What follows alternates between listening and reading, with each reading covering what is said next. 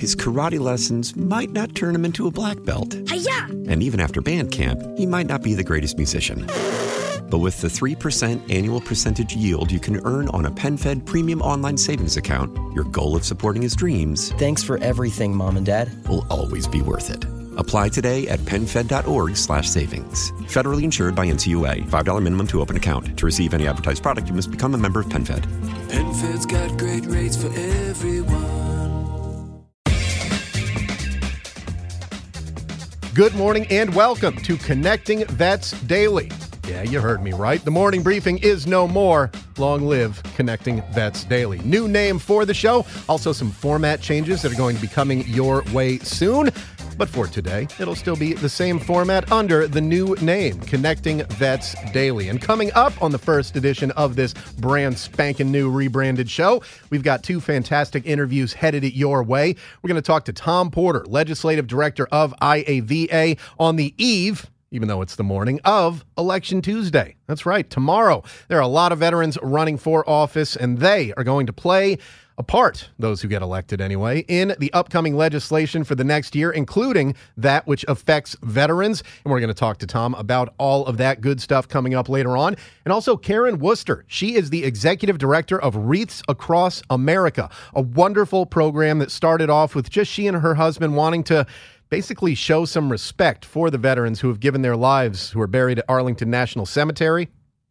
Started off pretty small, has grown exponentially, and is now a wonderful nationwide project. Takes place every year, and we're going to talk to Karen about, well, where that program came from, how it's developed, and what you can do to get involved in Wreaths Across America. So all of that is coming up later on today. But first, let's get to the headlines. And the big headline that I started noticing yesterday, as yesterday was Sunday. Good morning, Martha. Good morning, Jennifer. The television show SNL, a.k.a. Saturday Night Live. Are you familiar with it? I haven't watched an episode of Saturday Night Live without being forced to in many, many years. And the forced to part came from working in radio in New York, where the editor liked to record Saturday Night Live in case something happened on there that was newsworthy. So I did have to watch it for, a year and a half while I was doing that job, and didn't enjoy it all that much. Got to be honest with you. I mean, it's difficult what they do, doing a live comedy show every week. It's hard to come up with funny skits and funny jokes to fill an hour plus every week. I fully understand that. However, you'd think they could aim a little bit higher than the war wounds of an American hero. But that is exactly what happened on this Saturday's edition of SNL. During the weekend update segment, Pete Davidson, perhaps known best for being dumped by Ariana Grande a couple of weeks ago, a cast member on the show, basically said that Dan Crenshaw, former guest of the show, friend of the show, and congressional candidate down in Texas' 2nd District, said that he looked like a hitman from a porn movie. Okay, so we're going after people's looks now, are we? Okay, sure we are. That doesn't seem like a nice thing to do, particularly when it comes to someone's appearance due to an IED, taking their eye, nearly taking both eyes, nearly taking their life. So during this weekend update segment, the character that Pete Davidson was playing said, yeah, I know he lost his eye in war or whatever. Whatever. That's pretty much exactly how he said it, which a lot of people took to be a bit of an insult and to be a bit of... well, not comedy, certainly. Dan Crenshaw tweeted about this, and that's what I was wondering. What response will we get from Dan Crenshaw? I imagined it would be a gentlemanly response, and that's exactly what we got from the congressional candidate down in Texas' 2nd District. Here's his tweet. Good rule in life. I try hard not to offend. I try harder not to be offended. That being said, I hope SNL recognizes that vets don't deserve to see their wounds used as punchlines for bad jokes. There you go. There's not much more to be said about it, but of course people are going to say more about it.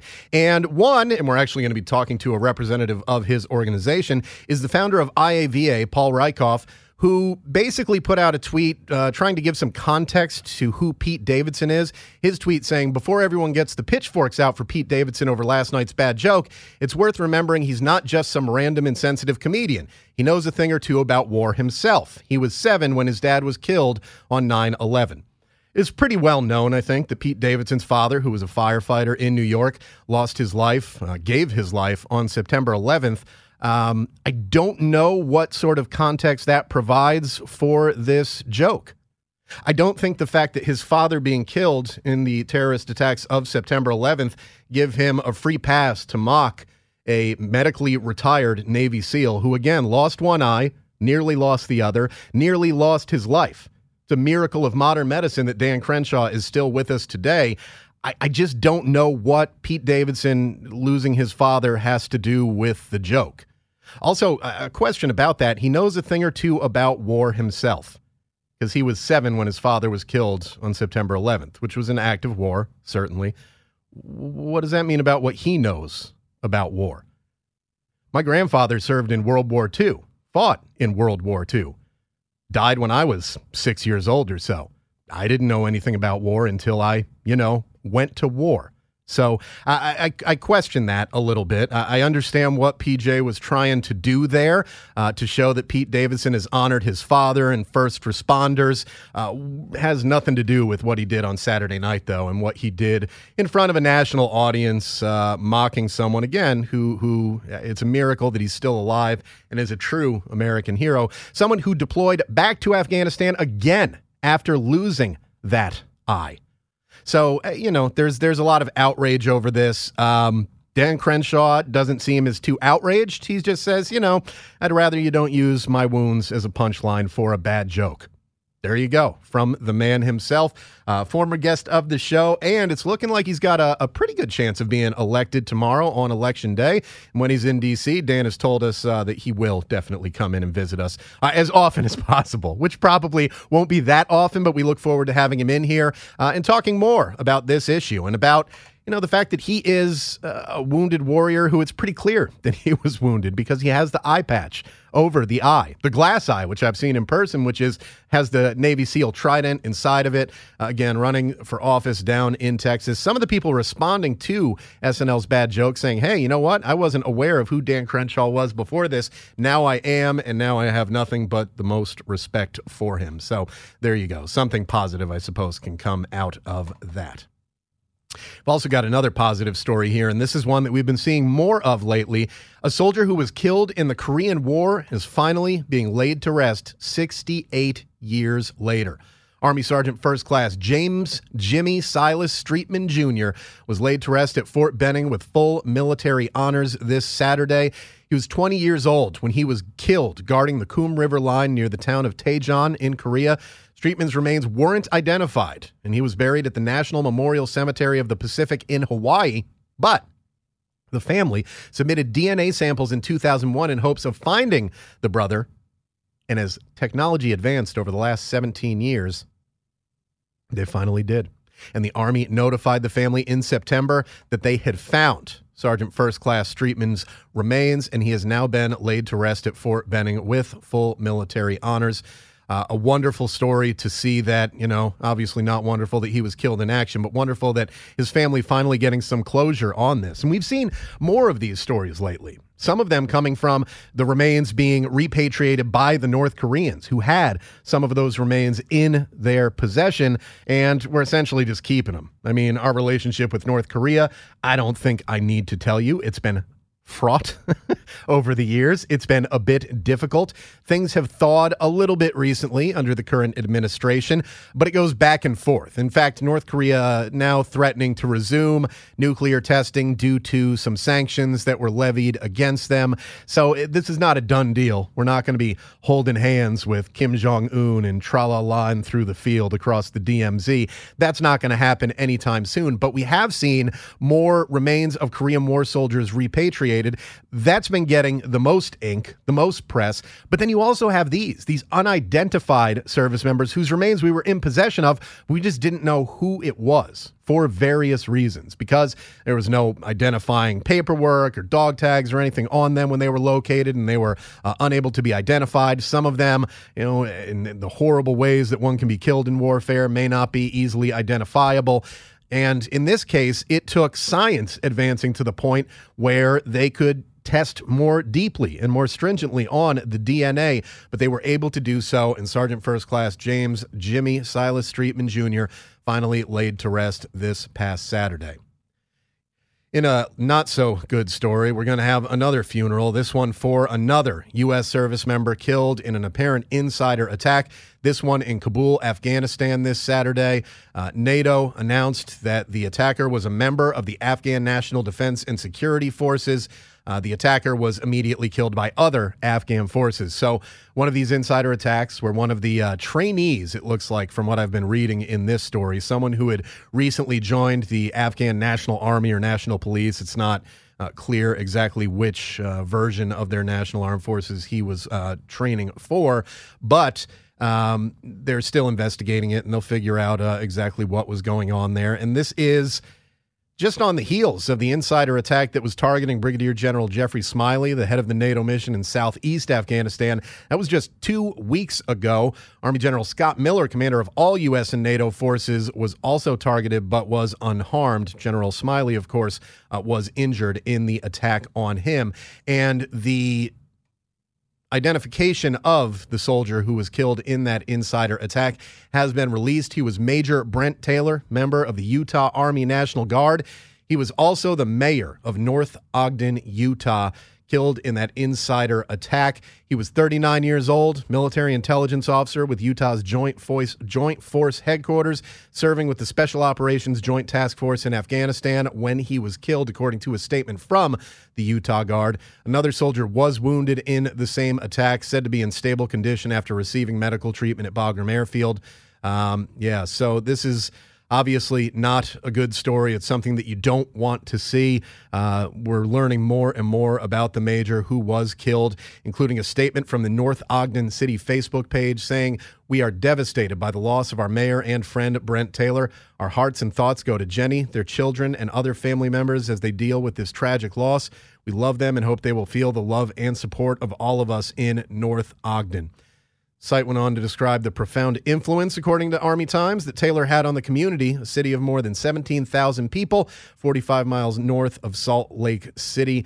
This is just a horrible story. He had deployed in January. He was part of an advisory team that was sent to train members of an Afghan commando battalion, according to the Salt Lake Tribune, who posted updates on Facebook of the work he was doing and photos over there, photos of him with the Afghan trainees and everything that was going on over there. He was commissioned into the Army in July 2006. This was his fourth deployment. He deployed to Iraq twice, in 2006 and again in 2007, and then served in Afghanistan previously in 2012. He was a Purple Heart and Bronze Star recipient for his service in Iraq, and on his most recent deployment, deployed as a combat advisor to the Afghan Border Police. Major General Jefferson Burton, Adjutant General of the Utah Guard, released a statement saying, "Today we mourn the loss of a remarkable American. Major Brent Taylor was a patriot whose personal life resonated with excellence. From his commitment to education to his passion for politics, Brent was dedicated to making a difference," and has now been killed in a senseless crime is really what it is.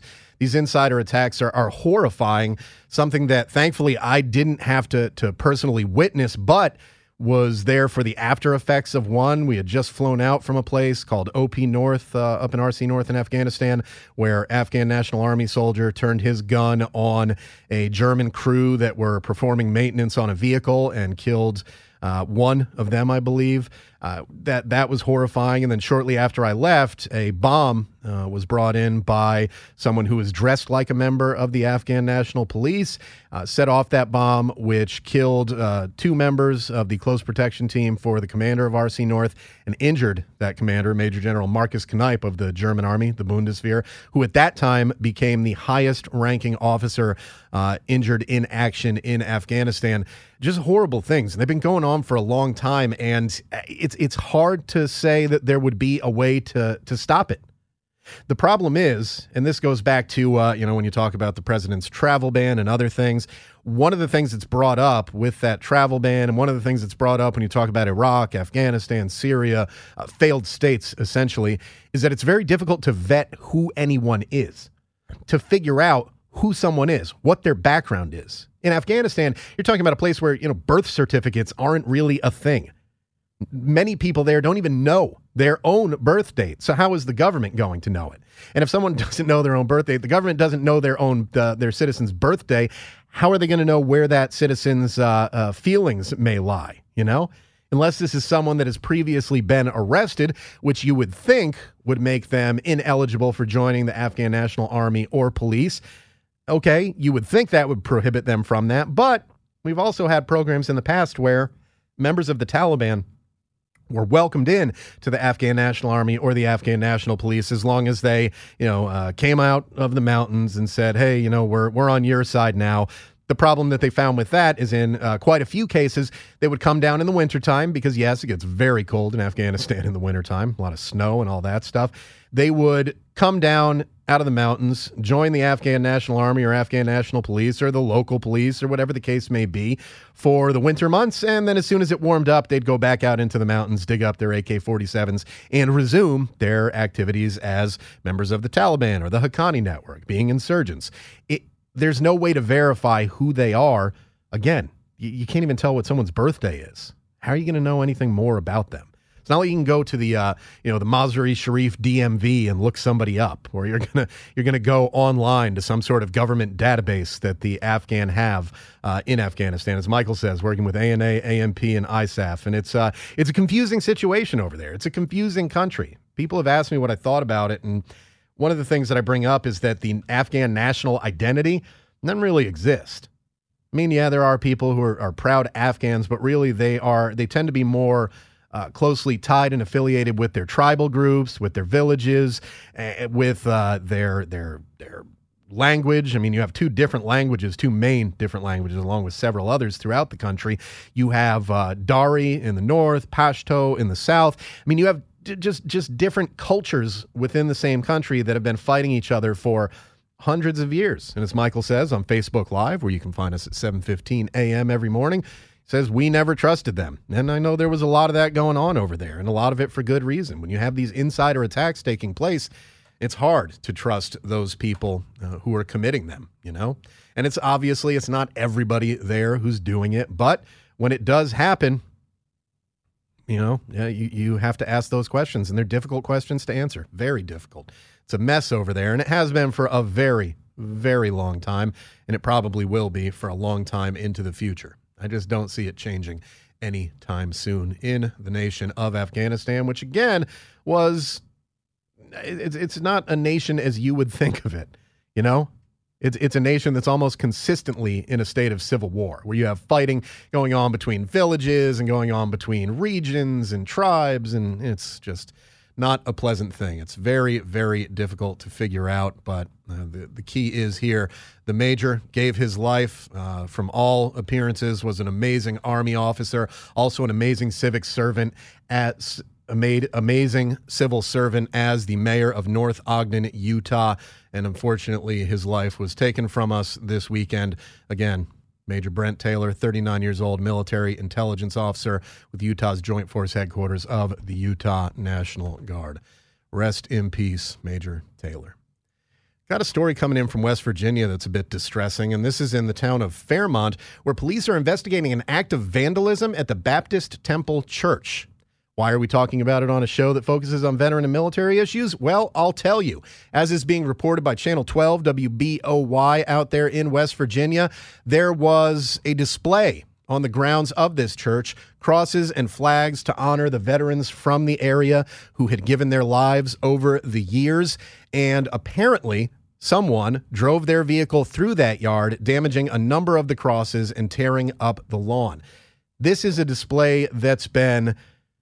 it's been taking place at this Baptist temple in Fairmont, West Virginia for more than 20 years, and they've never had an issue with this. Now someone deciding to drive their vehicle through and knock over crosses and flags at this display. Just horrible. And you wonder where people are getting the idea to do things like this. I would certainly never think of doing that, even for a display that I didn't care for. I just wouldn't. Because someone obviously did care about it, cared enough to put it up. So for more than 20 years, they've been doing it, and people on social media and in neighborhoods around the church are voicing their feelings on social media. The church itself has said in a statement, We put a lot of time and effort into this. We spent the last 2 days putting these up, and then in a matter of seconds, someone damages it. But we'll fix the damage, and if someone does it again, we'll fix it again. That's Bill Poe. He's a member of the Baptist Temple in Fairmont, a veteran also who served for over 20 years. Before even their service yesterday took place and started, the church members were actually putting the flags and crosses back up in Fairmont, West Virginia. But, who does that? Who drives a vehicle over crosses and flags and destroys them, even if you don't know what this was for? Even if you don't know what the display was symbolizing or memorializing, who gets it in their head that, oh, look, crosses and flags, I'm going to go drive my car through those? A crazy person, I guess, or just someone who hates this country, hates religion. I don't know. And is there more of this happening? I don't think so. I don't think there really is. I think it's more the fact that we have a 24-hour news cycle, so you have constant media coverage of things like this, I'm sure that things like this happened 30, 40 years ago, and some of them were documented, some weren't. It's just now, I can find news from Fairmont, West Virginia in the matter of just like that, just a second or two to find it. The fact that it may not be happening more than it used to doesn't make it any less frustrating to see when it does happen, and it's certainly absolutely irritating, to say the least. Here's an interesting story about veterans from one of our allies, and this is in Australia. So Virgin Airlines Australia wanted to thank veterans for their service. So the government backed a policy down under, that would allow veterans to board some commercial airliners ahead of other passengers. However, some Australian military veterans have recoiled at that policy and saying this is a political stunt, smacks of tokenism, say, no, thank you. We do not want priority boarding for that. Now, here's the thing. When you see a story like that, and I'm seeing it in the New York Times, I don't know which veterans those are who are responding. Is it everybody? Did every veteran get together and say, no, thanks, we don't want those? Or is it a veteran group that is politically aligned? We have those. I see stories like that now where you'll see veterans are saying they don't like this or they don't like that. And then you'll read through the story and it'll be about Vote Vets or Concerned Vets for America, two political groups, one on the left and Vote Vets, one on the right and Concerned Vets for America. They speak for themselves. They speak for people that are aligned with them in some cases. They certainly don't speak for any of us. And I would say if they could get me onto an aircraft faster, I'd take it. There aren't many veteran freebies that I'll take, but after sitting in some of those lines, like the last time I flew on Southwest, I was the last person to get on the plane both times and just stood there. If I were able to get up front, I'm going to take advantage of that, whether it's because I'm a veteran, whether it's because I'm devastatingly handsome, whatever reason they want to use for get me onto the plane earlier, I will go ahead and take that little privilege right there if I can. So, but it looks like down in Australia, they've now actually canceled this program, or at least are taking another look at it. So yeah, it's an interesting thing, and it shows you that, hey, people in other places are dealing with a lot of the same things that veterans here are as well. There are a lot of people who don't like the free pancakes that are coming your way this Sunday for Veterans Day. Speaking of Veterans Day, do you like my new haircut? If you're on Facebook Live, you can see it. If you're listening to this on the stream or the podcast, you can't, but it looks fantastic. Got my haircut at Sport Clips in Elk Ridge, Maryland. And while I was doing that, getting a great haircut from Tracy over there, afterwards, I was able to give a few bucks to the Help a Hero Scholarship. Of course, we've had the VFW and Sport Clips Communications Director on to talk about this program. They've been doing it annually for several years now, have raised a couple $1 million for veterans' causes. And this year, they're hoping to raise $1.5 million alone just this year. And it goes towards the VFW's great scholarship programs. And thank you, John. I am looking sharp, aren't I? I was looking a little bit too frizzy over the weekend. So I highly recommend, if you need to get a haircut, head out to Sport Clips, And no, we're not being paid to say this. I'm not a paid spokesperson for Sport Clips or the VFW. But this program, Help a Hero, does some great things for veterans, does some great things to help people, get through college, because the GI Bill, as fantastic as it is, doesn't always cover your full tuition. For me, it didn't cover my full tuition. I had to get scholarships. These Help a Hero scholarships can help people out with that, and those who are going to grad school, law school, things like that. Let me tell you, if you know you need a haircut, but you're not sure what day you want to go do it, I'll tell you exactly which day. Go on Veterans Day. That's this coming Sunday. On that day, Sport Clips will be giving $1 on top of anything that you donate or don't donate. They'll be giving $1 for every haircut that they do across the country at Sport Clips. So really a great program. Go get your haircut there. Get it done now if you want. You can donate as much as you want. When you check out on the little tab, you do that. Give them, a couple dollars goes a long way and helps some of our brothers and sisters in arms complete that secondary education. Right now, we're about to complete the first segment of Connecting Vets Daily. New name, same show. Well, at least for now. There are some format changes coming, but coming up next, we're going to talk to Karen Worcester, Executive Director of Wreaths Across America. Later, Tom Porter from IAVA. Stay right here. Welcome back to Connecting Vets Daily, brought to you by Entercom Radio's ConnectingVets.com. Connecting Vets every day is our slogan, and it's what we do. And you know why we do it? It's because each and every member of our team knows what it's like to have worn the uniform. Just as importantly, we know what it's like to have taken it off that last time. The difficulties that one can face when leaving the military, the stresses, just the change that comes with moving back into the civilian community from the military community. We know what it's like, and we want to help make that transition as easy as possible, not just when you get out, but continuing on through the rest of your life by making you aware of the amazing programs, the amazing benefits, the amazing groups that are out there to help veterans like you, like us. So go ahead and check out ConnectingVets.com as many times a day as you can get away with without the boss firing you. And then also follow us on social media. We are at Connecting Vets on Facebook, Twitter, Instagram, and YouTube. Our next guest is a regular guest on the show. He is the Legislative Director for Iraq and Afghanistan Veterans of America, Mr. Tom Porter. Tom, good morning. How are you today? Outstanding. Good morning, Eric. Oh, that's a little bit too much energy for a Monday, Tom. Tone it down just a little bit. Had the coffee. Oh, me too. I'm already done with my extra-large Dunkin' Donuts, and I'll be moving on to the office coffee. Yeah, the traffic out there this morning is crazy. It kind of gets your blood going, I'm not asleep anymore. It does. So. No, I dealt with the same thing even a couple hours ago. The traffic was already horrible because when it rains in Washington, D.C., it may as well be the apocalypse. Yeah, it may as well be the end of the world.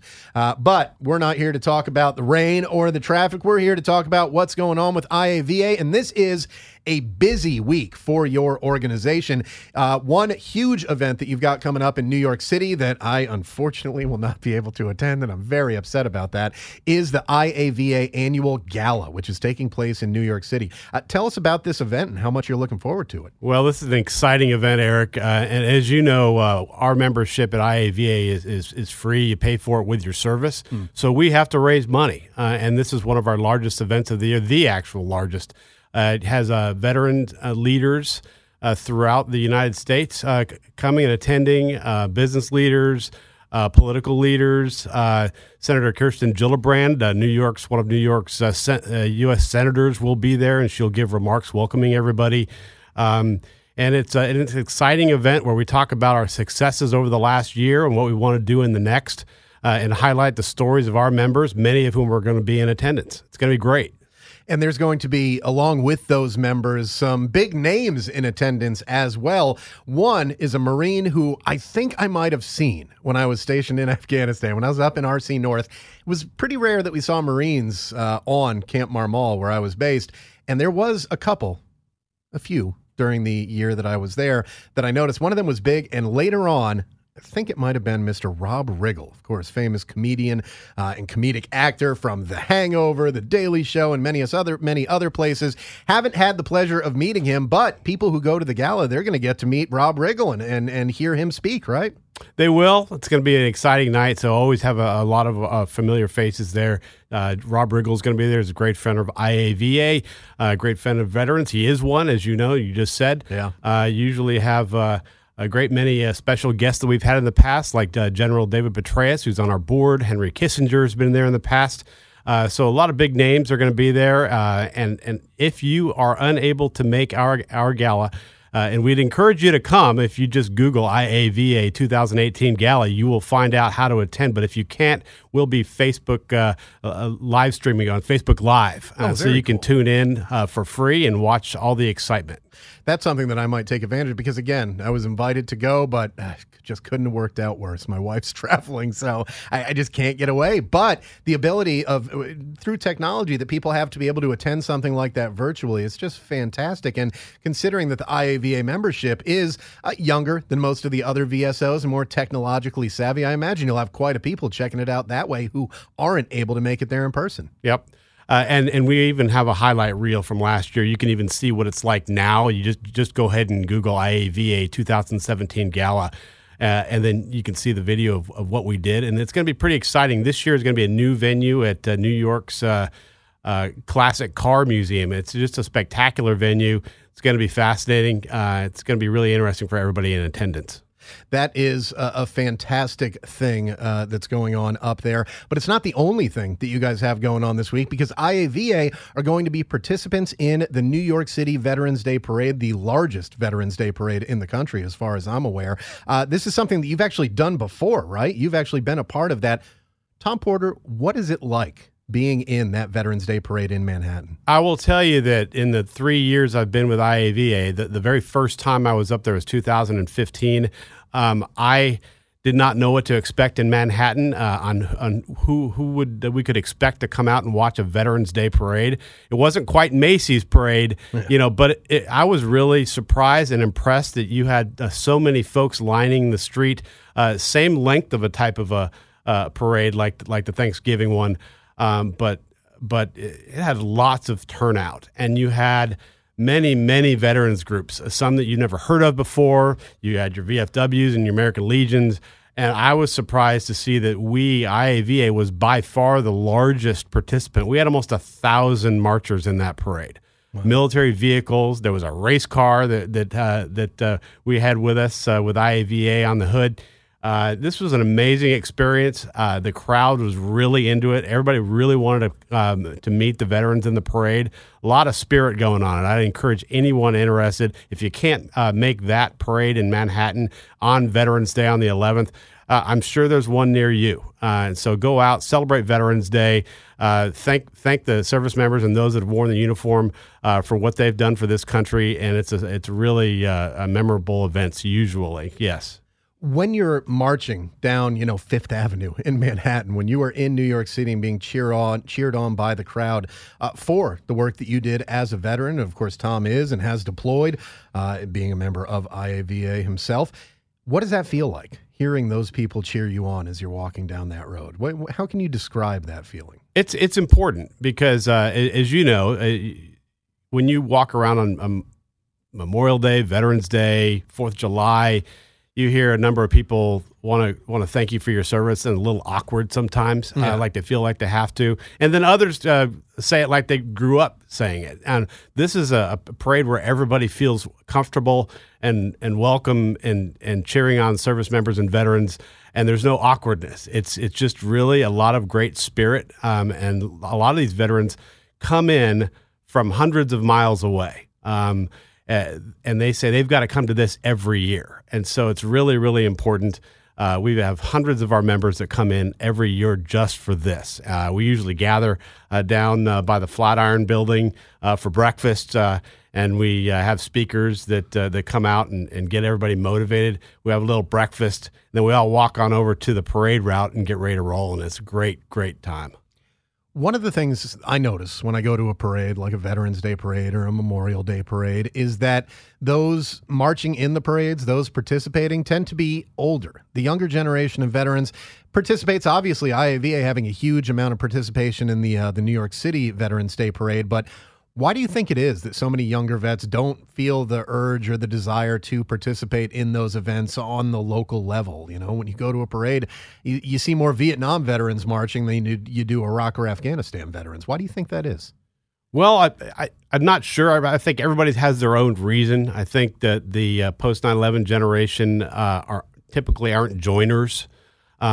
They like going to specific events, like if they hear Team Red, White, and Blue is out running, they might want to go run with them. And, you know, if they want to go out with Team Rubicon, doing some disaster response.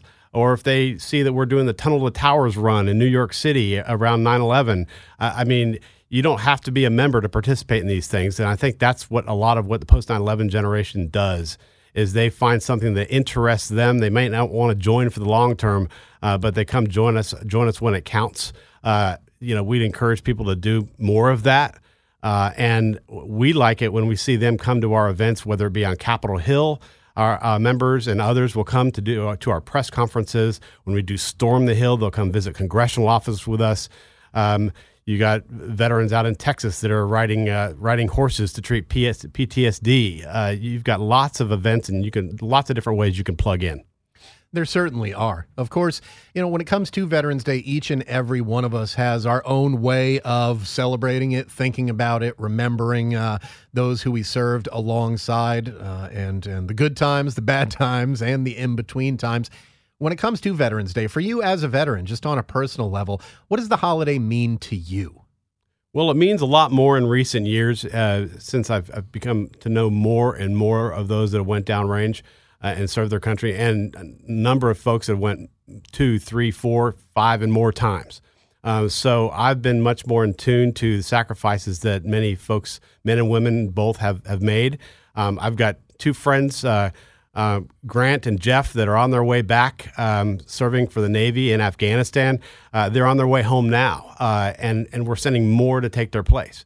And so I'm just really in touch, and as well as I'm sure you are and others, of the sacrifice everybody's made. And this is a day where we can celebrate those sacrifices and remember places we've been, people we've served with, the good and the bad memories. So it's a special, special day. It is. And while Memorial Day is the day to specifically honor those who made the ultimate sacrifice, this is a day to remember there are a lot of other smaller sacrifices that are taking place on a daily basis still to this day. And of course, over the last 17 years, there have been many, many sacrifices made on a personal level, financial, however you want to look at it. This is a day to kind of say thank you to our fellow veterans out there, and even a little bit of thank you to ourselves. There's nothing wrong with thanking yourself every once in a while, is there? No, not at all. But I do like to really show my appreciation for all those that I've served with. Some folks don't have it easy. Most don't. Some folks come back to broken homes. Some folks come back to no job, no house, and it's up to the rest of us to help them out and get back on their feet. So that's all part of Veterans Day too, is remembering those sacrifices and bringing them back up when they need it. We're speaking with Tom Porter. He's the Legislative Director of IAVA. That's Iraq and Afghanistan Veterans of America. And Tom, we are now less than 24 hours away. Well, no, I guess we're about 24 hours away, just over, from the polls opening up. Of course, early voting has been taking place. There are a couple hundred veterans running for office in this election. What effect do you think those veterans might have on the upcoming legislative period, those who are elected into office? You're right. It's a unique time. Election day's right around the corner, hours away.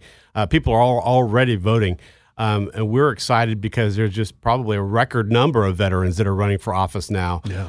And the impact that could have could be huge, because as you know, the amount of veterans in Congress has been declining since gosh, in the 70s, it was probably around 60%, and now it's much, much smaller, probably around less than a quarter.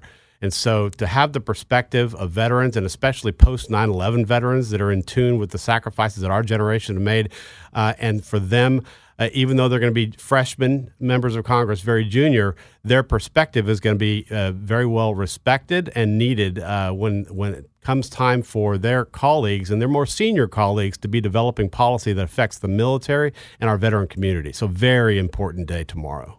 I don't think we'll ever get to that 60-70% level like it was back in the day, just because of the sheer massive numbers of World War II and Korea, and that's what led to the number of veterans that served in Congress. I mean, almost everybody served in World War II and Korea, it seemed, so you had a lot more of them coming back. But do you think it could be a good thing to have an actual higher percentage of representatives be veterans than are a percentage of the population? Where Sure. We're like 15% of the population, but being higher than that in Congress, you think that would be a good thing? I'm fine with it. I'm fine with that. But those that have not served in uniform, we know plenty of them that are friendly to veterans and the military community. It's just that with all of our overseas obligations, Iraq and Afghanistan, Syria, Horn of Africa, and all the other places we are around the world. It's really, really important to be able to have somebody in Congress that knows what it means to send somebody downrange.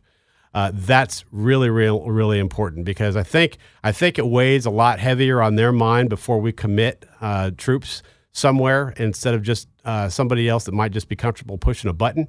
They've been there, done that, and we need their vision and their view in Congress. And of course, one thing that they will be dealing with, those who are elected, we hope, in the next year is going to be the burn pits legislation, which you recently spoke to our Matt Sainsing about. There's a great story up on ConnectingVets.com about this. It was looking pretty good for the Burn Pits Accountability Act for this year, and now it's not looking so good for this year. I mean, it's going to have to wait till next year, essentially. Well, we got it in late in the year. The best time to get it in, something in, is earlier in the year, and we developed it a little bit later when we were looking for a way to address this problem.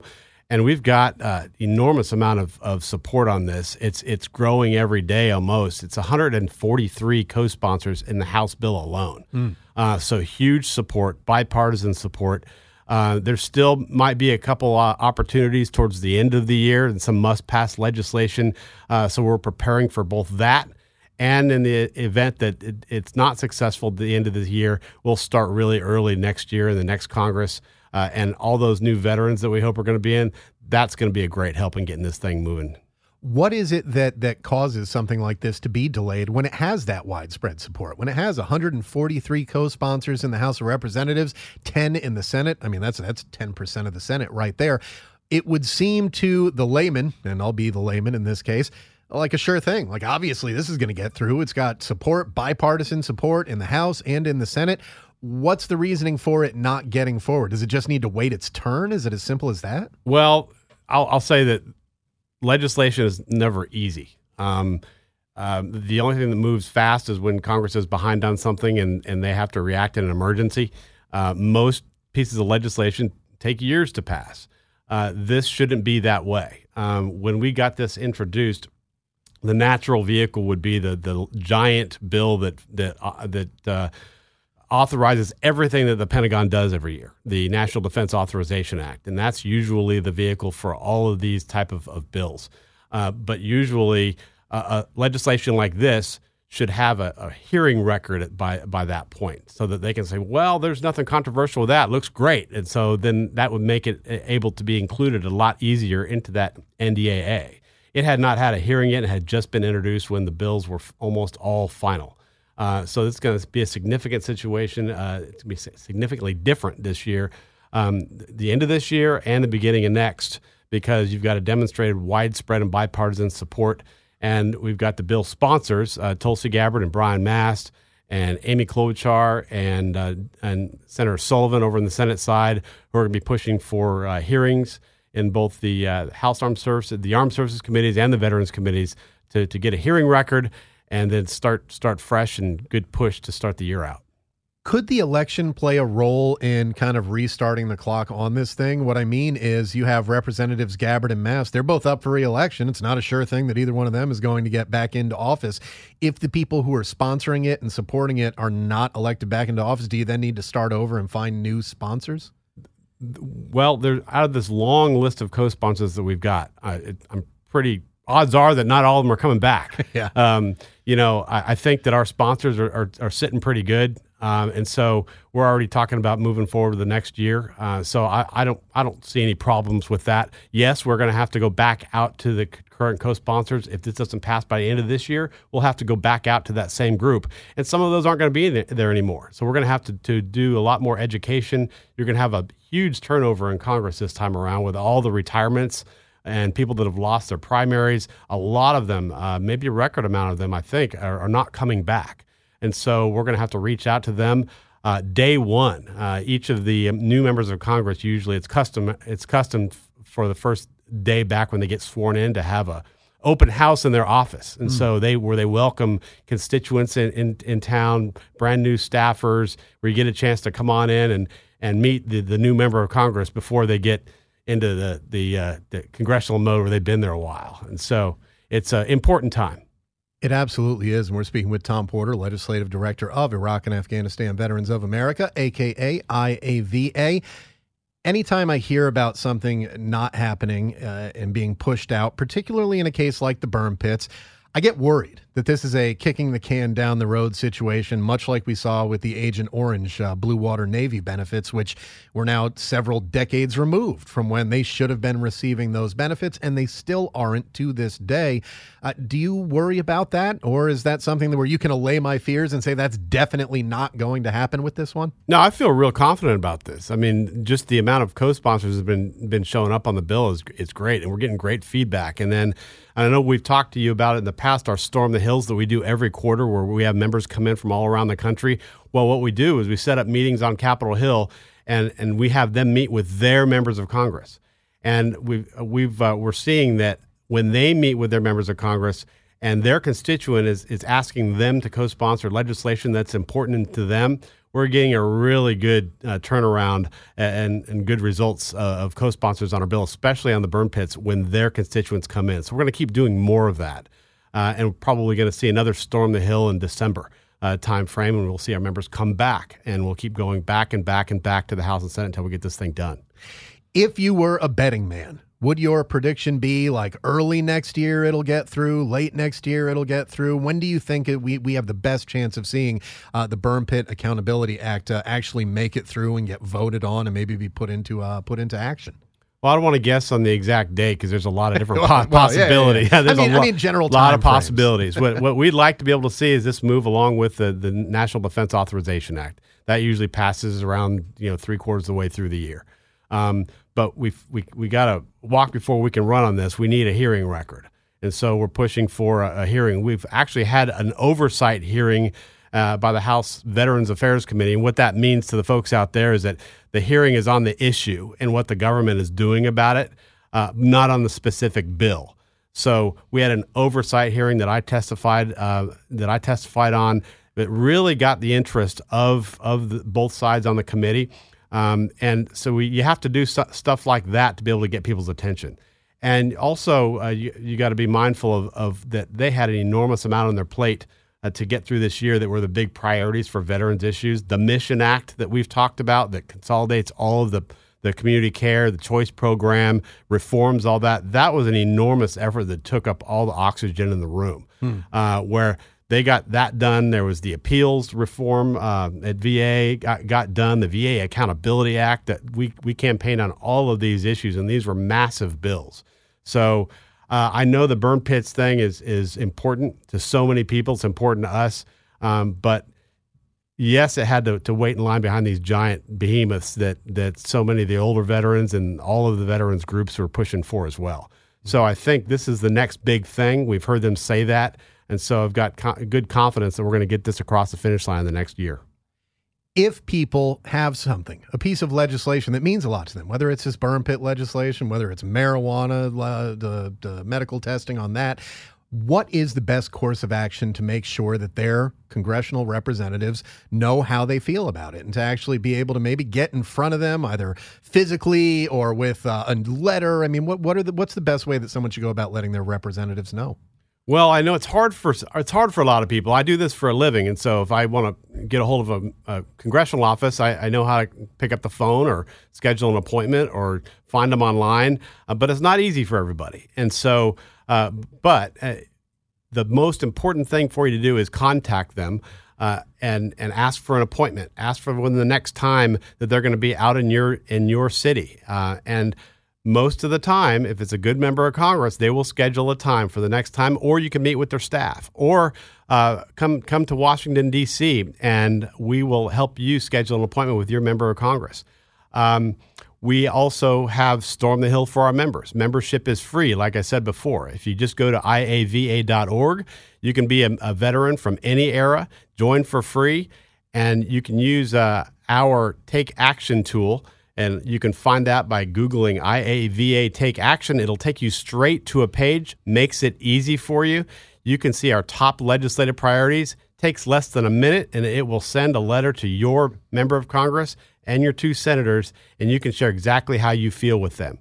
That's the easy way. But again, Nothing substitutes for personal interaction with your congressional delegation, and you should reach out today and share your opinion on anything that's before Congress. Just be civil and nice about it. We've got enough people yelling at Congress members in Washington, D.C. right now. The way to do it is not screaming at them, not screaming at them in a restaurant.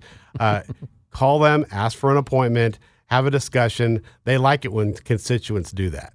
They do. And, of course, IAVA likes it when their membership and constituents show up to their wonderful events like the gala. Tom, very quickly, if people are interested in attending that gala in New York or watching the live stream, where do they go to find out more information about it? On our website. And the best way to do just the easy thing is Google IAVA 2018 Gala.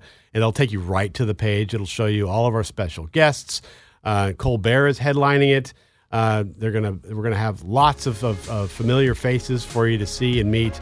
And again, if you can't join us there in person, you'll be able to see it on Facebook Live on the 8th of November. Tom Porter, Legislative Director for IAVA. Thank you so much for joining us once again. We really appreciate your time. Thanks, Eric. Our next guest is the executive director of an amazing program that's been doing fantastic things for many years now. I mean, we're talking well over 2 decades that Wreaths of America has been doing their amazing thing. And right now, Karen Worcester, executive director of Wreaths Across America, is with us today. Karen, good morning. How are you today? Good morning. I'm great. It's nice and cold here in Maine, but the things are heating up for Wreaths Across America, and we're getting very excited for the upcoming season. Well, let's talk about Wreaths Across America. And first, let's talk about where the program originally came from. Of course, you and your husband are kind of the ones who developed Wreaths Across America and the ones who run it. Where did the initial idea for the program originate? Well, I think it's given us too much credit to say that we actually developed it, because Wreaths Across America came to be in 1992. Our family's been in the wreath business forever, and we had a surplus of wreaths that year.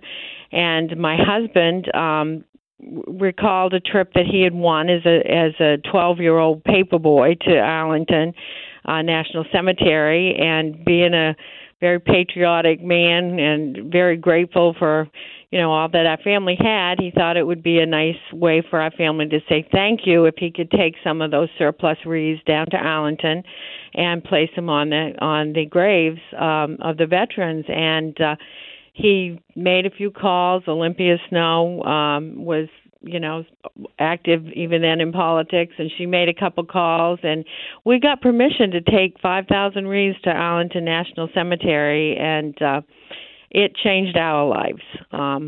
And we went for many years. My husband, after that first year when he and my sons went down and they would place these wreaths, and you just couldn't help but read the name as you placed the wreath, because it was such a personal thing. And so we did it for years and years. We had the help of, about 10 volunteers that were from the Maine State Society down there in D.C. And then one year, it was 2005, a Pentagon photographer took a picture of what we were doing, and it went viral on the Internet. And it changed life quite drastically by January of 2006, my husband, who's right to this day has never answered an email. He has an email address for business, but he had literally 4,000 or 5,000 emails. People wanted to get involved, and people wanted to share stories, and military families and Gold Star families and veterans that wanted to know if this was true, and wanted to know not only how they could get involved, but why they thought it was important. So with all those things coming together, that's how Wreaths Across America evolved. So it wasn't something we planned to do. It was something that we did for our family to show gratitude. And then when it was discovered, we listened carefully to others and formed the mission to remember, honor, and teach. And last year, we placed over 1.5 million wreaths at over 1,400 locations. So it is growing in leaps and bounds, and we're very excited to have the opportunity to try to keep up with it. Going from that initial 5,000 to over 1 million is incredible. When you think back to that first year that Wreaths Across America took place at Arlington National Cemetery, putting down those individual wreaths, as you said, and taking in the individual graves in that personal moment, did you have a chance at the end of that first year to step back and see those 5,000 wreaths that you put down? And what kind of feeling did you have once you were done placing those wreaths on the sites of those heroes at Arlington? Well, I didn't, because I stayed home, and my husband and took my sons, and a trucking company volunteered to take those wreaths down. But when he came home, he talked a little bit about how beautiful it was, but he kept saying names. He'd say, I read this name, and he was 20, or I read this name, and, you know, it just stuck with him. It was so different than he expected it to be, how personal it was. And then, you know, he'd say, well, look and see if you can find this person, find anything about their service. And then we just decided, you know, as long as they'll let us do this, our family is going to do this. And so we just did it. And it was wonderful. You know, our children all got to do it. And it was at our busiest time of year, but it was the most important thing we could do at that time of year, because we appreciate our freedom. And I think that's what other people get out of it. About 90% of the wreaths that we place are sponsored by a family member who can't get to a cemetery to place a wreath, or, you know, an older person. So it's not decorating graves. These people that go and volunteer, they're going to deliver a personal gift, and that makes it so personal. And what's so important about that is when it becomes personal, you put it in perspective that these are lives. This isn't just a number. This is somebody who served, who sacrificed, who maybe didn't die in combat, but was a veteran and had that honor to carry that name to their grave. And then you get to talk about who they are, what they did, and teach the next generation that this is a person, this is a sacrifice, and this is the future, because the character of that individual is how we need to shape our kids going into the next generation. Karen, when we look at that iconic image that went viral in 2005 at Arlington, you see the gravestones and you see the wreaths with one simple red bow on them. What do you think it is about those wreaths with that one red bow? It's a very simple gesture. It's very obviously a splash of color on something that's otherwise white. What do you think it is about the wreath in particular that sticks out to people and really draws their attention and caused that image to go viral? I think when people see the iconic picture, it's the vastness of numbers and the silence, and the, you know, that it's that time of year when people are, I mean, let's just face it, people are kinder and more aware of being united and being kind to each other and everything that time of year. So when you see that, it's the vastness of it. But what strikes me is when you step away from it being this many, many, many, and you focus in on the one, and then you realize that the many is formed by individuals. And I think that's what sticks with people. It makes it personal. It's a very personal thing. And there's something about when you go into a cemetery, and I actually had a Gold Star mother explain this one day, that is she didn't know that there were wreaths place where her son was buried, and she went to go to the cemetery on the way home from work, and she was kind of, you know, in that mood, you know, you go through the motion of things. So she got to the cemetery and she walked in through, and she didn't notice the wreaths. And when she got to her son's grave, and she dropped to her knees, and there was this wreath, and the wreath smelled of greenery, and it just represented life to her, and the circular with no ending, and the, you know, the red bow that represented the gift that he had given, and it meant so much to her that this was like a living gift that somebody had brought. They had taken the time to remember her son, and I think that's it. I think it's a catalyst. The wreath is just a catalyst to to remember and have that opportunity to make it personal, but it does mean a lot to a lot of people. And, you know, people always ask me as the executive director, you know, do you have a business plan? We really don't. We grow at about 30% every year, because when people go and participate and they take and place a wreath and they read that name and they make that connection, they want to do it again. And many times they'll go to a place like Arlington and then go back to where they live and take it to their own cemetery, because we have a lot of growth in small community cemeteries, because Wreaths Across America goes wherever a veteran is buried.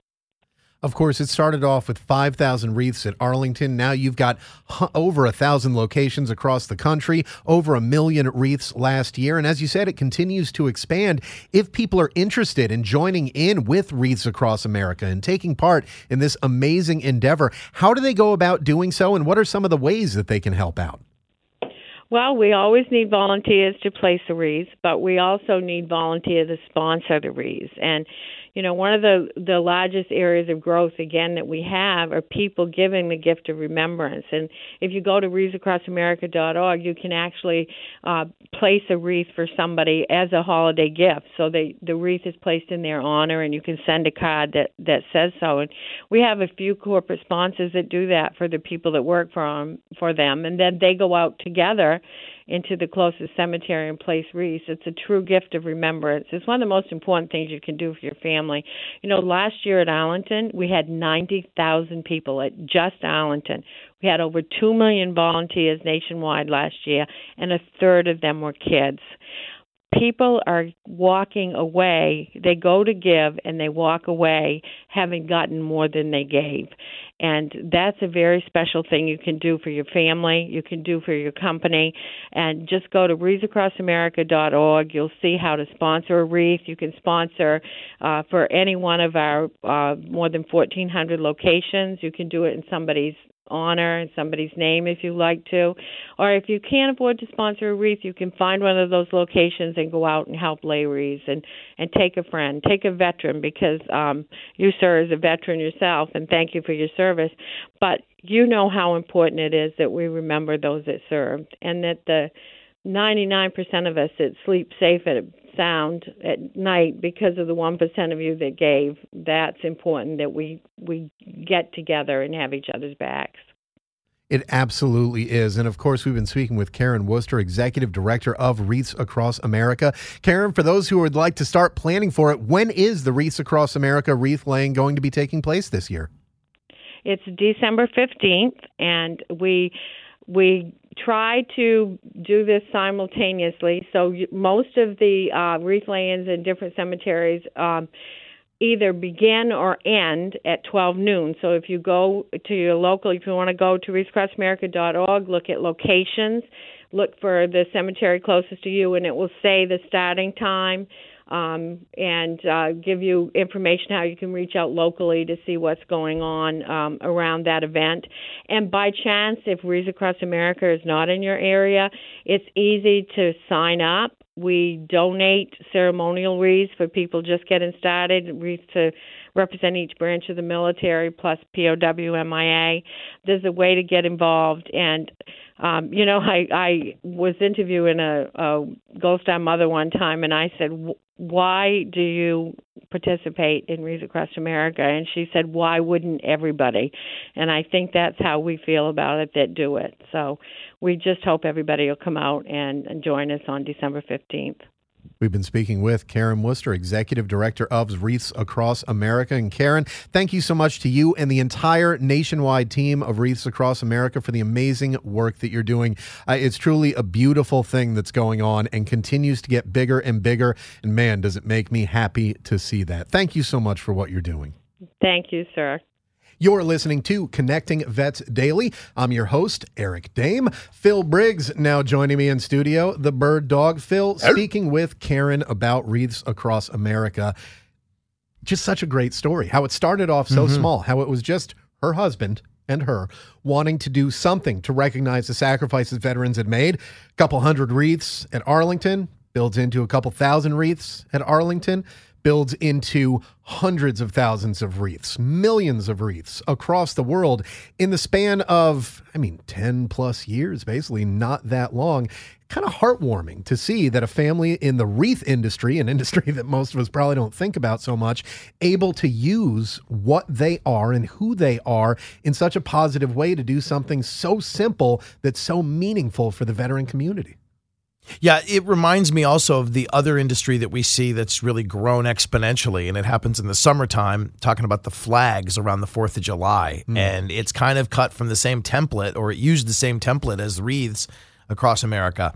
The gentleman out of Florida, and I excuse me for not knowing his name off the top of my head, but he has founded it in that retirement community outside Orlando that's like one of the like second largest or largest veteran retirement communities in the country per capita. They do hundreds of thousands of flags every July on what started as just cemeteries and national cemeteries in the greater Florida, Orlando area. And now it's grown to, 7 states and Arlington and all of these initiatives, whether it's wreaths or the flags, kind of just sweet stories and really economic success stories with kind of an unintended consequence, because I know the intention was just to give a sincere honor to veterans and those that gave, their ultimate sacrifices. And it ends up being kind of an economic story as well, because like you said, booming wreath industry, there's tree farms and stuff around these surrounding areas that are making the wreaths that are growing. There's flag makers and the volunteers that, staple and put them all together. It's really cool. Right. But of course, for their company, which I want to make sure that I get it right. There you go. The Worcester Wreath Company of Harrington, Maine.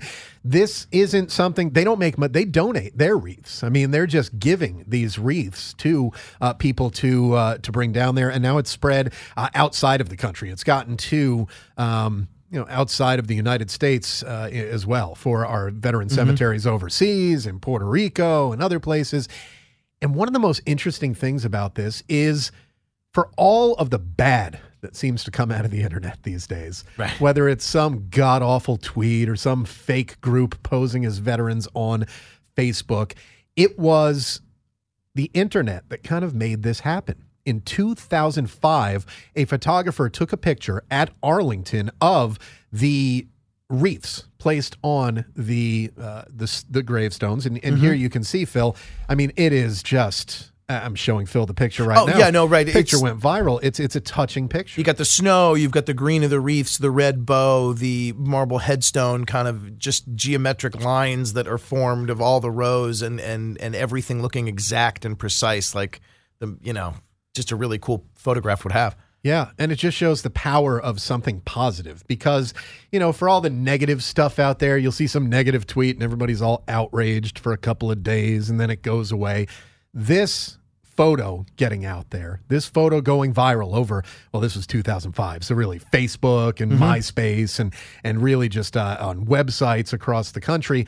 This has had a lasting positive impact. And that's, I think, one thing we can take away from this is you can hate the internet. You can hate a lot of things about the internet. But when something has a positive impact like this, it seems to be more lasting and more effective than all the negative garbage that you see on there each and every day that people are, again, outraged over for a couple of days, couple of minutes, whatever, and then they move on from that. This is kind of a heartwarming story there. Of course, as Karen told us, they also wanted to spread this to other areas, but they financially, it just didn't make sense to donate thousands of wreaths to each state. They would go out of business very quickly if they did that. They did begin sending 7 wreaths to every state, one for each branch of the military and for POWs and MIAs. It's just to see how something so simple grew into something so big and so meaningful that now, we're going to see probably somewhere over 1 million wreaths laid this year across the country and around the world through this program. Something that started off just so small and grew to be so massive. In 2014, they reached their goal of covering Arlington National Cemetery. That's 226,525 wreaths laid at Arlington National Cemetery. And then, of course, they're going to do that again this year and then around the world. You're talking tons and tons of wreaths, and really just something that a family that wanted to recognize veterans. Don't, you know, Morrill Worcester is not a veteran himself, but he wanted to do something for veterans. You know, he wanted to make sure that veterans know that, yeah, there are people out there that care, and those wreaths, they certainly show that they do. Of course, Wreaths Across America is taking place in December. You can go to wreathsacrossamerica.org to find out more about the Worcesters, more about the organization. They're also on social media. Search Wreaths Across America and look for their official page. There's a whole bunch of smaller pages out there. Maybe the local one for you that you want to click into. Definitely some good stuff to check out there. This kind of runs counter to a news story that we were talking about earlier today, Phil, and that's in West Virginia at the oh geez, I lost the page now, but it is a church in West Virginia had a setup on their property, flags and crosses to honor the veterans of the area who have given their lives. Someone drove their truck or car, vehicle, whatever, through those crosses and flags and knocked down a whole bunch of them. You know, for all the good stuff that people are doing out there, you know, there are many, many, many, many thousands times more people that'll be participating in Wreaths Across America. All it takes is one jerk with a car, and that's the headline. You know, that's the headline today, not Wreaths Across America. It's that there's some jerk in West Virginia who thought it would be a good idea, or thought it would be fun or funny. I don't know what he was thinking, she was thinking, whoever. And it wasn't just a traffic accident, or it wasn't just this was like the yard at a church that someone drove through and intentionally mowed down crosses and flags set up to honor veterans who gave their lives. So, you know, it's again, there's the internet thing for you. We see that story from a small town in West Virginia, I believe Fairmont, West Virginia it's called. We see that story, and that sets off an alarm in our head, more so than the good story. But here's the thing. Wreaths Across America, it'll still be going on next year, and the year after that, and the year after that. Jerk running over flags and crosses at that church in West Virginia, this is the only time they're going to let him get away with that, or her get away with that. I don't want to be sexist here. Wanted to get your thoughts on something, Phil, that we also talked about earlier in the show, where Saturday Night Live, a show that is still on the air for some reason, was apparently mocking friend of Connecting Vets Daily, a former guest of the show, Dan Crenshaw, medically retired Navy SEAL, lost one eye, almost lost the other, almost lost his life to an IED in Afghanistan. Pete Davidson, who lost his father in the September 11th terrorist attacks. His father was a fireman in New York City. Mocking Dan Crenshaw for his looks, saying he looked like a hitman from a porno movie, and then saying, you know, okay, bad joke there. Like, oh, okay, I get it. Yeah, I see what you're saying. That's kind of Pete Davidson's stock in trade, is making silly jokes like that aren't that great. But anyway, right. He then says, like, yeah. Notice I didn't laugh at all either. No, it's you like, stayed, and you laugh at just about anything. There was zero laughter. You laugh at dad jokes legitimately, not ironically. And then said, yeah, I know he lost his eye in war or whatever, you know, whatever. Right. I mean, come on, man. What do you think about that when you have the son of someone who lost their life in the terrorist attacks of September 11th, 2001, them mocking one of the men who went over there to fight against the people that allowed that to happen? And again, this is Afghanistan that we're talking about. That's where Dan Crenshaw lost his eye. We're not talking about Iraq. That's a separate conversation that people can have. Afghanistan, the Taliban supported Osama bin Laden. He was given safe harbor in Afghanistan, where he planned the attacks from. What do you think about that? And do you think the fact that his father was killed on September 11th gives him any kind of a pass, as some people seem to be suggesting on social media? No. And in fact, I think I guess the two things I thought when I saw that headline Sunday morning, which... You know, again, talk about the internet going dark and the dark stealing the light. I thought, Christ, here we go again. They're doing it again. They're making inappropriate jokes, and now everyone's running to be offended. But when I saw it, I was like, yeah, there is every reason to be pissed off. And I thought, one, the high road Dan Crenshaw took on Twitter. Amazing. Oh, yeah. He didn't say a bleep or F bleep or S bleep or any number of name calling that I would have done had it been me they were chiding on Saturday Night Live. Yeah. He took a really high ground and just said we shouldn't be used, you know, veterans shouldn't be used as pawns for comedy, for a politically charged comedy skit or something of that nature. And I don't have his tweet in front of me, but I'll tell you this. Follow it. Look up Dan Crenshaw on Twitter, and you'll see a kind of humility and a kind of reservation that I hope gets elected to public office, because he didn't fly off the handle. He kept it very humble and took the high ground when he really could have let him have it. Yeah. And two, the other takeaway I had was, do you remember when he was in here? When we did our podcast with him, Eric, it was so funny. And so, like, there was true comedy gold in what he was sharing with us, and I'll never forget it. And this is where I think SNL should try harder to find the funnier part of the sketch. Find a funnier joke. When I asked him about his eye and the trident, the Navy SEAL trident he has in his eye. His glass eye, right. And I was like, man, that is incredibly cool, but I got to admit, man, that's intimidating as hell. Like, you're kind of scaring me, dude. But tell me a little bit more about the eye. And as we got into it, I learned it's not just one glass eye with the Navy SEAL trident. He has a navy blue one. He has a white one. He has a black one. He has them in different colors. And he joked with me, and he's like, you know, as I think about it now, I wonder why more people don't have more eyes. I mean, we really should have options with our eyes. Yeah. And I thought how funny that was. I could see the Dan Crenshaw, Dan Crenshaw glass eye store, call 1-800. And he's kind of, self-deprecating and having fun with himself. At the same time, that could be funny. But instead, SNL had to just go with the BS juvenile routine and make it what they did. And a lot of people saying, of course, they went harder after Crenshaw because he's a conservative and, all that stuff. Yeah, so, juvenile. But I'm just saying, making it a politically charged kind of thing was juvenile. That was the low-hanging fruit. And they could have worked harder to make a funnier joke and a really more respectful bit. But from what I've seen from SNL over the last 10 years or so, they haven't been working too hard. They just go for that low-hanging fruit and have a lot more misses than they have hits. Well, you're listening to Connecting Vets Daily here on Entercom Radio's ConnectingVets.com. Connecting Vets every day is what we do. Follow us on social media. We are at Connecting Vets on Facebook, Twitter, Instagram, and YouTube. Hope you have a great day, and we will see you again tomorrow. His karate lessons might not turn him into a black belt. Hi-ya! And even after band camp, he might not be the greatest musician. But with the 3% annual percentage yield you can earn on a PenFed premium online savings account, your goal of supporting his dreams... Thanks for everything, Mom and Dad. ...will always be worth it. Apply today at PenFed.org/savings. Federally insured by NCUA. $5 minimum to open account. To receive any advertised product, you must become a member of PenFed. PenFed's got great rates for everyone.